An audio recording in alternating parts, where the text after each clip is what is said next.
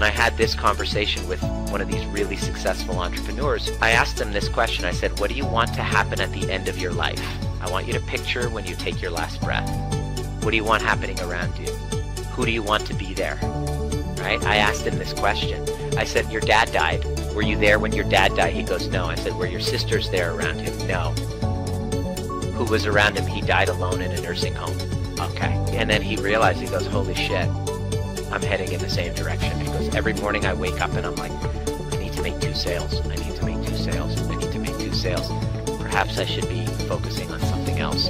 Because at the end of your life, when you're taking your last breath, are you going to be thinking about all the sales that you made? all the money that you made? Okay, congratulations.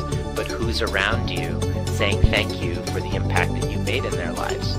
Who's around you saying, because of you, I've been able to feel better about myself. I've been healthier. Because of what you've contributed, you've made an impact in my life, and I'm super grateful for you. How great would that be?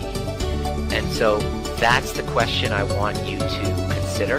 And if you're actually feeling a little bit trepidatious, that's cool. Send me a DM, let me know what's going on, and then I'll send you a training that shows you exactly what you need to do to change that story.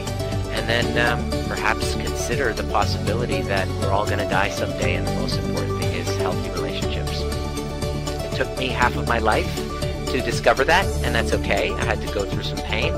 You might have to wait. You might be dangling over the gates of hell, like my other friend is going through, and you just got to hit rock bottom before you do that. Or you take action before that happens, and you turn things around because you have time right now.